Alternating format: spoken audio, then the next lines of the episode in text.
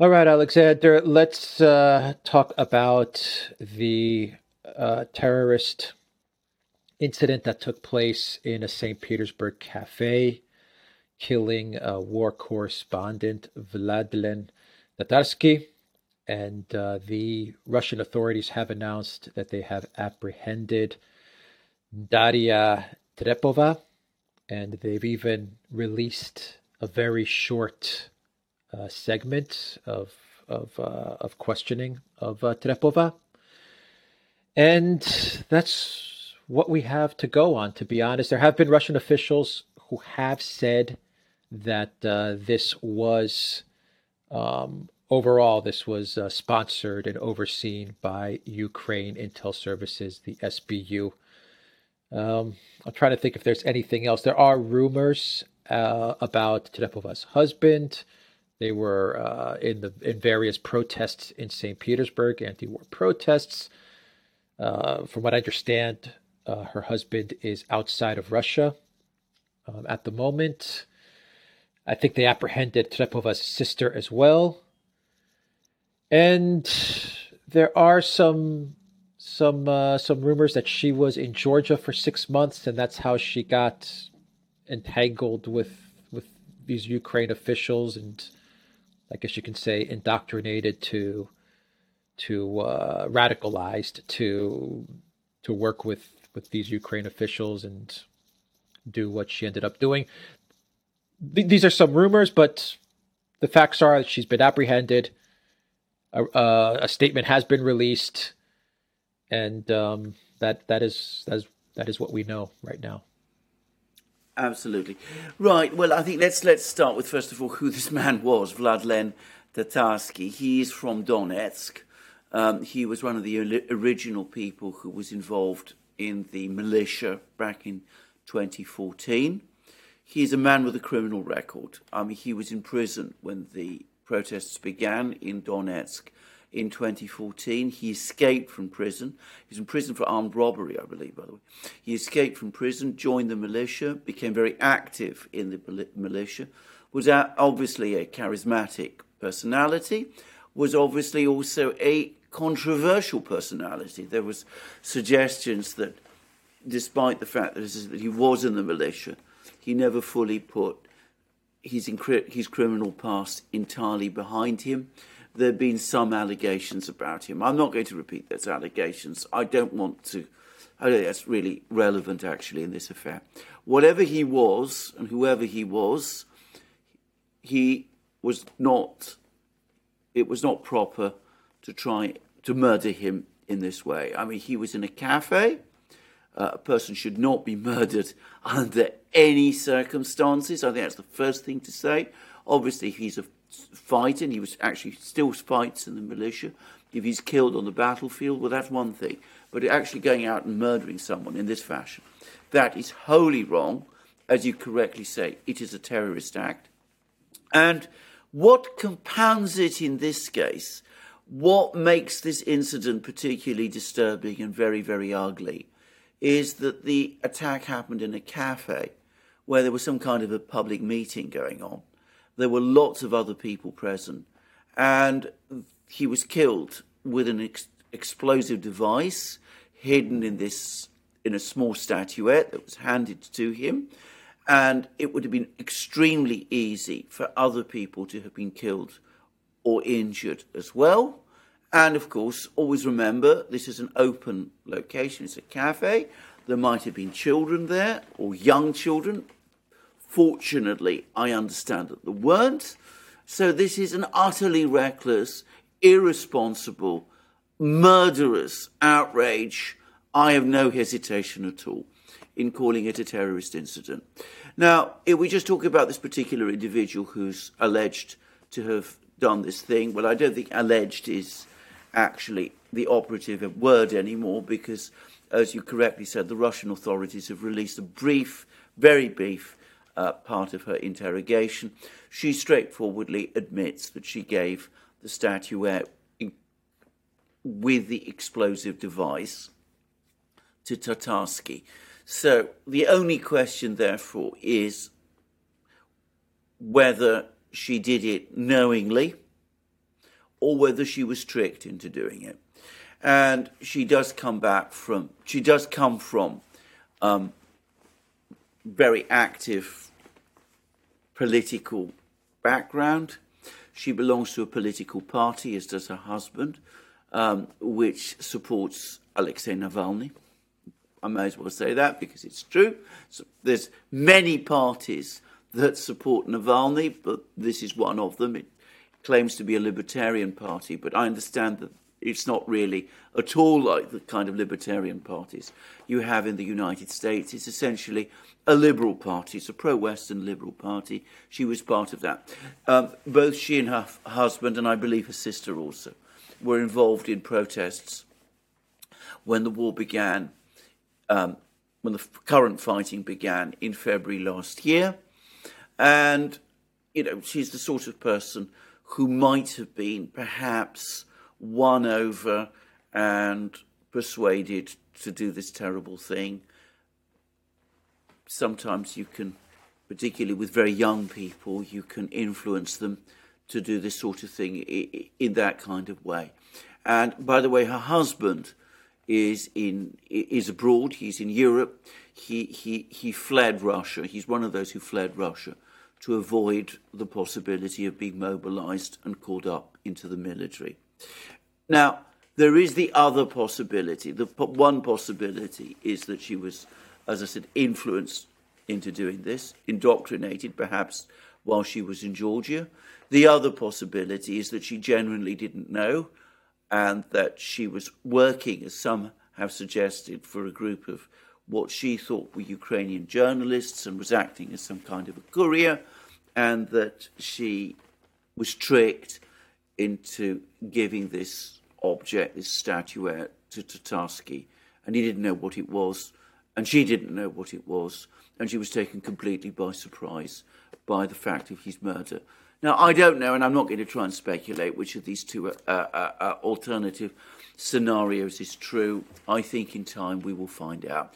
But for the moment, I have to say, the very brief glimpse that I got of her inter- interrogation, she comes across to me as a rather uh, self possessed young woman, you know, very much in control of what she's saying. And, you know, if you want to draw any conclusions from that, you can. Some might say that points to her, you know, being somebody who knew what she was doing. But, you know, let's not leap too far ahead. Now, she was clearly one person involved in a larger group of people. And I have to say, there's all kinds of attempts today in the Western media to speculate about various Russian groups or people or organizations that might have wanted to get rid of Tatarsky. Every single one of these allegations, it seems to me, has no evidence behind it at all. All of these allegations are utterly fanciful. The overwhelming probability is that it was the Ukrainian special services that were involved. Now, we know the Ukrainian special services have done this thing, or at least we have got overwhelming reason to believe that they do this sort of thing, because even the US government apparently accepts that previously, when Daria Dugina was murdered in Moscow, that that was the work of the Ukrainian uh, Secret Service. So they seem to be overwhelmingly the most likely suspect. Tatarsky is the sort of person who, as I said, is involved in this conflict. He is quite well known in Russia. He's quite well known uh, in Donbass. He's quite well known on the military side. He writes all kinds of. Uh, he, he used to write all kinds of reports. I used to read those reports. I never really gave much time to them myself, but that was, you know, my own. I I thought, I think there were better, more reliable reporters than he was. But anyway, he was a reporter. Um, anyway, he is somebody the Ukrainians would have noticed, would have seen as an enemy, and I think it's entirely plausible that they were behind the, they were behind his killing. Yeah, the uh, the U.S. government is on record multiple times uh, stating that they have been very frustrated with uh, with the Ukraine uh, government and uh, some of the secret operations that the Ukraine government and the SBU um, have conducted, including Daria Dugina, including um, recently the Financial Times article with the terrorist activity in uh, in Belgorod, where the U.S. government said that uh, they they're they're very very frustrated with what uh, what what the Ukraine uh, intel services are up to because they're being left in the dark and and they would advise Ukraine not to do these things. I mean that, that that's on record multiple times. So you know it definitely sounds like something um, Ukraine intel would would be up to. And if you believe the U.S. that uh, that they don't know about this, that's fine. If you don't believe it, that's also fine. But they are on record saying that uh, that the SBU is involved in all kinds of um, activities exactly. that yeah that that they don't sanction. Well, the SBU, uh, yeah. Yeah, the SBU yeah. or Ukrainian military intelligence, which is the other organization which is sometimes named as being involved. That's what the US has basically said. They said it through multiple channels, there's no doubt about this. Now, of course, I have to say this about the US. They say this. They say, oh, no, no, we completely disapprove of this. We think it's wrong. We're very frustrated about it. The Ukrainians conceal these things from us. We don't know anything about them. We're not involved. We're not implicated in any way. And yet, despite Ukraine behaving in this way, Ukraine continues to get complete, absolute US support. Uh, Zelensky remains, you know, pop star. He's invited to Congress. Uh, Biden visits him in Kiev. Uh, we hear all of these extraordinary things said about him. And as I said, so the United States, with one side of its mouth, whispers that it disapproves of all of this. With the other side of its mouth, it continues to support Zelensky, the government in Ukraine, and all of the people who are according to the US itself, doing these things. I have to say, I, I find not for the first time, it's the Biden administration playing a double game, pretending that they disapprove of something which they actually are ultimately, whether by design or by omission, because if you know if you know something bad is going on but you let it happen and you go on repeatedly letting it happen whether by design or by omission, they are complicit in. Well, the the really bad part about it is that they're on record multiple times saying that they don't approve of what yes. uh, the Zelensky regime yes. And what the intel agencies are doing. I mean, that that makes it even worse. It's not that they're just you know, not saying anything or they have they have no comment. No. They actually go out of their way to give interviews and statements to the New York Times, the Financial Times, and say and, and they say we're not behind any of these. And not only are we not behind any of these activities, yeah. but we actually condemn these activities and we yes. tell them, yes. we tell our Ukrainian friends that we condemn these activities. So that makes yes. it a whole lot worse. Uh, what absolutely uh, it makes it makes it. It yeah. makes it shocking. But what I'm saying is, it's exactly what the Biden administration always does. On the one hand, it, it pretends to condemn something.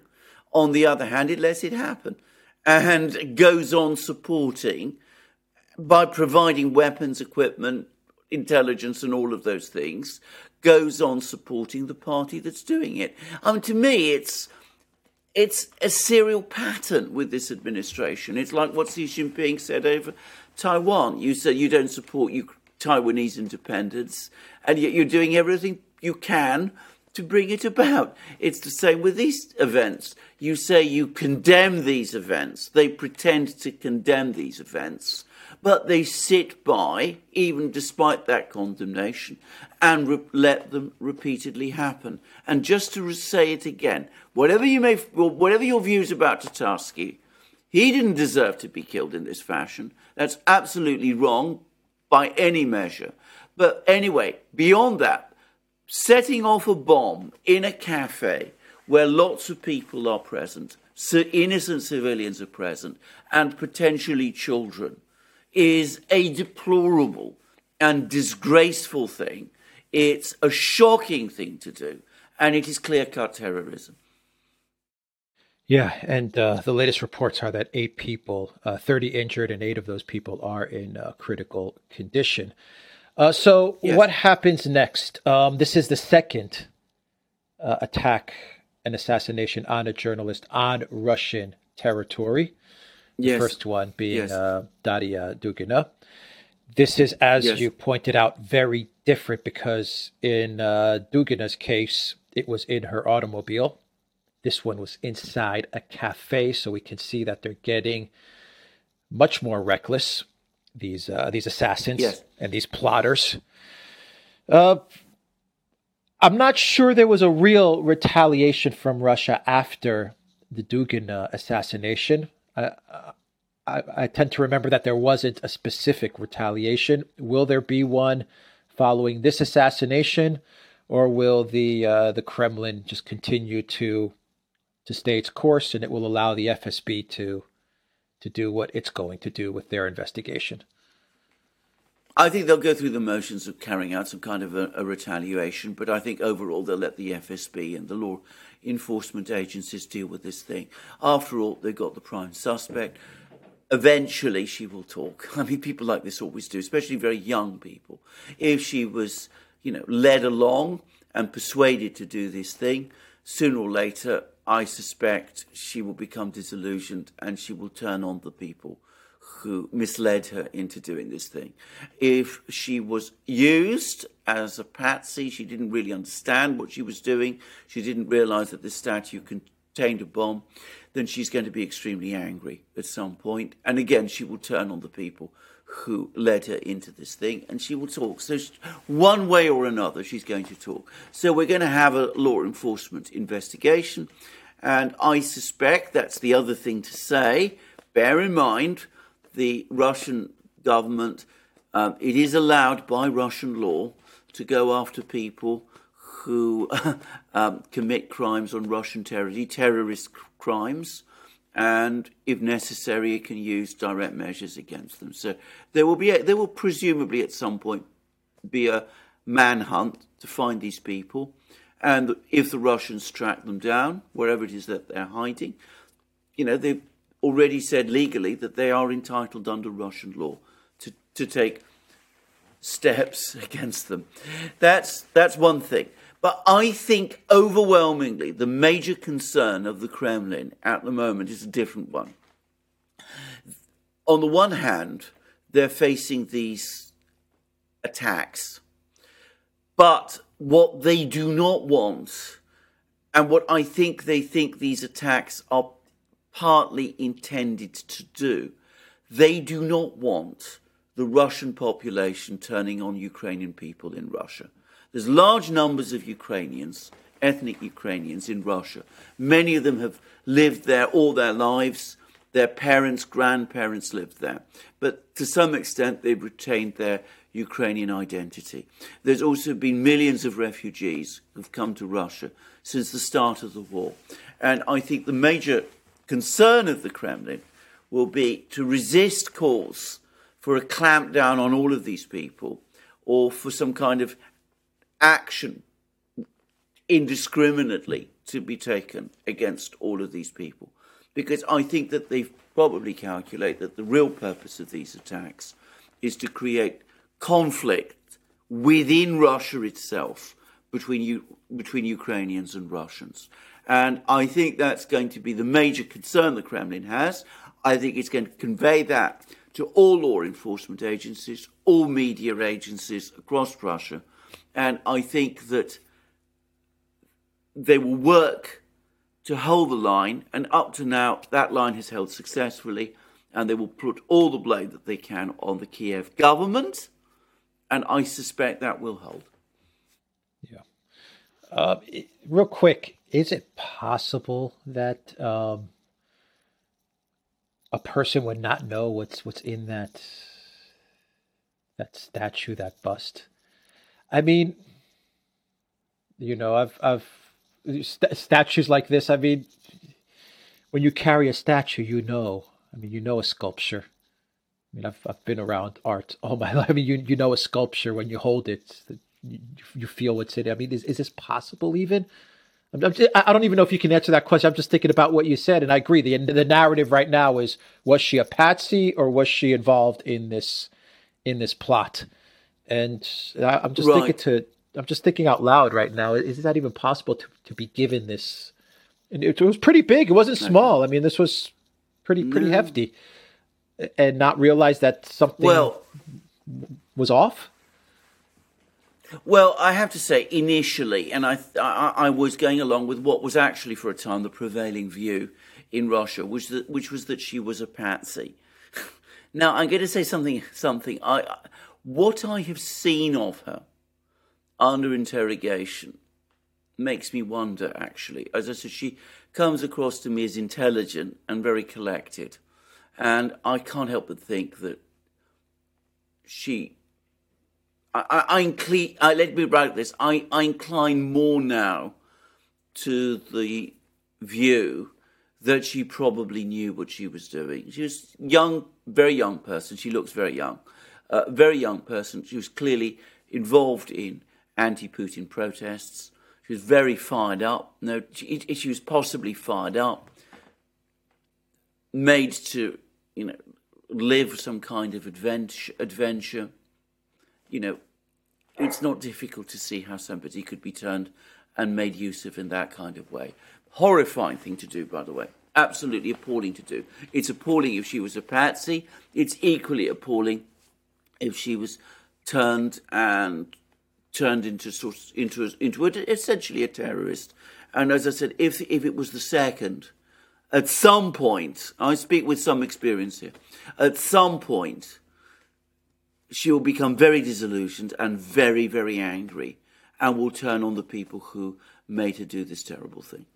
Yeah, absolutely. Okay, let's uh, finish off the video with uh, the other big news from uh, from Ukraine, which was in Bakhmut, and Prigozhin raised uh, a flag on the administrative building, and he said that uh, that Russia, the Wagner uh, PMCs, they now control Bakhmut legally. They have legal control Legally. of Bakhmut. The key word yeah. is legal yes. control.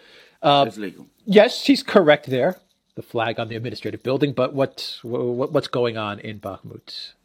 Yeah. Yeah, I mean, I think I think well, I think you got it exactly correct. I mean, they've they've from what I've been able to, they definitely captured this building. I mean, I there were some attempts by Ukraine to deny that this was the case. The British media was full of this. There was a report from a Ukrainian official on Reuters who spoke in incredibly coarse language, by the way, so coarse that the original report from Reuters was heavily watered down when it was reproduced in the other British newspapers. But anyway, he, he appeared to deny that the city administration building had been captured and that the Russian flag had been raised over it. But you know, symbolically, it means that the Russians now control this particular building in the city, which represents the city, the city. And, you know, Prigozhin is able to say, well, this means that we now legally control the city. I also suspect, by the way, that they control, they must control around 80% of it now, because from what I can understand, they've either captured the central areas Bakhmut or are very close to doing so. They've also captured the Azom plant, which is to the north, all of the uh, uh, eastern part of Bakhmut, east of the Bakhmutka River. They've also made big inroads in other parts of Bakhmut as well. They must control at least 80% of the town. About, but the Ukrainians are still there. They're still fighting. They still have a presence in the western parts of Bakhmut. And of course, Prigozhin said this. I mean, he's not saying that there is no fighting going on in Bakhmut or that the Russians are in total control of the entirety of Bakhmut. So the Russians now control most of the town. They control the central administrative building. They're pushing the Ukrainians to the western outskirts step by step, they're getting much closer now, it seems to me, to capturing the whole town. And I have to say, I think that unless the Ukrainians do mount this counterattack that we were hearing so much about two weeks ago, but which hasn't materialized unless the Ukrainians mount this kind of counterattack and in some way reverse the situation, which is looking increasingly unlikely. This battle of Bakhmut, by far the biggest battle fought over the course of this war, will soon be over and the Russians will have won. Uh, real quick, what do you make of the uh, the claims that uh, one of the reasons that Russia has decided to not close the the circle of the cauldron, has not closed the cauldron shut, is because um, they got intel that Ukraine actually has underground tunnels, and that's how they were moving weapons into Bakhmut. So they saw no reason to to close the pincers fully. I mean, I mean, is is that true, or is that rumor, speculation? Do you know? Have you heard anything about that? How do we? How, how I mean, can we possibly I'm, saying, what, what, what, are your thoughts? Yeah. I mean, you know, the, yeah. what, are, what, are, your thoughts? I, I, I, am going to say this. I mean, I, it seems to me, I'm going to guess now. I think it's a little unlikely. I mean, you know, there would be some pretty big tunnels if they were there. I can't say that that's absolutely not the case, but it seems to me a little unlikely. Also, the Russians have been pushing very hard on trying to, you know, keep these pincers where they are. Now, I'm going to I'm going to give my own guess. I think that closing the pincers entirely would have meant capturing two particular villages. One was Ivanivska, the other is Khromovo. These Ukrainian forces that were moved to this area two weeks ago, they've never mounted a counterattack, but they heavily reinforced Ukrainian positions in these two villages. And capturing the two villages would have cost a lot of Russian lives. The Russians are able to shell the roads that pass through the villages, so the actual asphalt roads are, if not entirely unusable, they are largely unusable. So why devote vast numbers of, you know, why, why, you know, take on large numbers of casualties to capture these two villages when your priority now is basically to to take control of the town. I think that's basically what I think that's more likely the rationale. And yes, the Ukrainians can send some men in across the fields and the dirt roads, and they can take some men out across the fields and the dirt roads, but that is very difficult to do. And of course, it's there's been a lot of snow over the last couple of days which must make movement even harder. You know, if you, I mean, you've lived in Moscow, you know how high the snow can get, and apparently this is a very heavy snowfall. I mean, you can't just move through the snow. It's not, it's not, I mean, you might in some, in some uh, people's ideas you can, but it's not an easy thing to do. And of course, when the snow melts, it all turns boggy and swampy and all of those sorts of things. So I, I don't think there's any particular military value in closing the pincers in that way. And if you're going to lose large numbers of men trying to do that, well, you don't you don't do it. You just you just keep pushing, clearing Bakhmut, and any Ukrainian troops who try to escape across the fields and through the dirt roads, you can shell them as they're leaving, which has happened on a number of occasions, by the way, and you inflict more casualties upon them that way. Yeah. Okay. We'll uh, leave it there. TheDuran.locals.com. We are on Rumble, Rokfin, Odysee, BitChute, Telegram, and go to Duran Shop. 10% off. Use the code. Good day. Take care.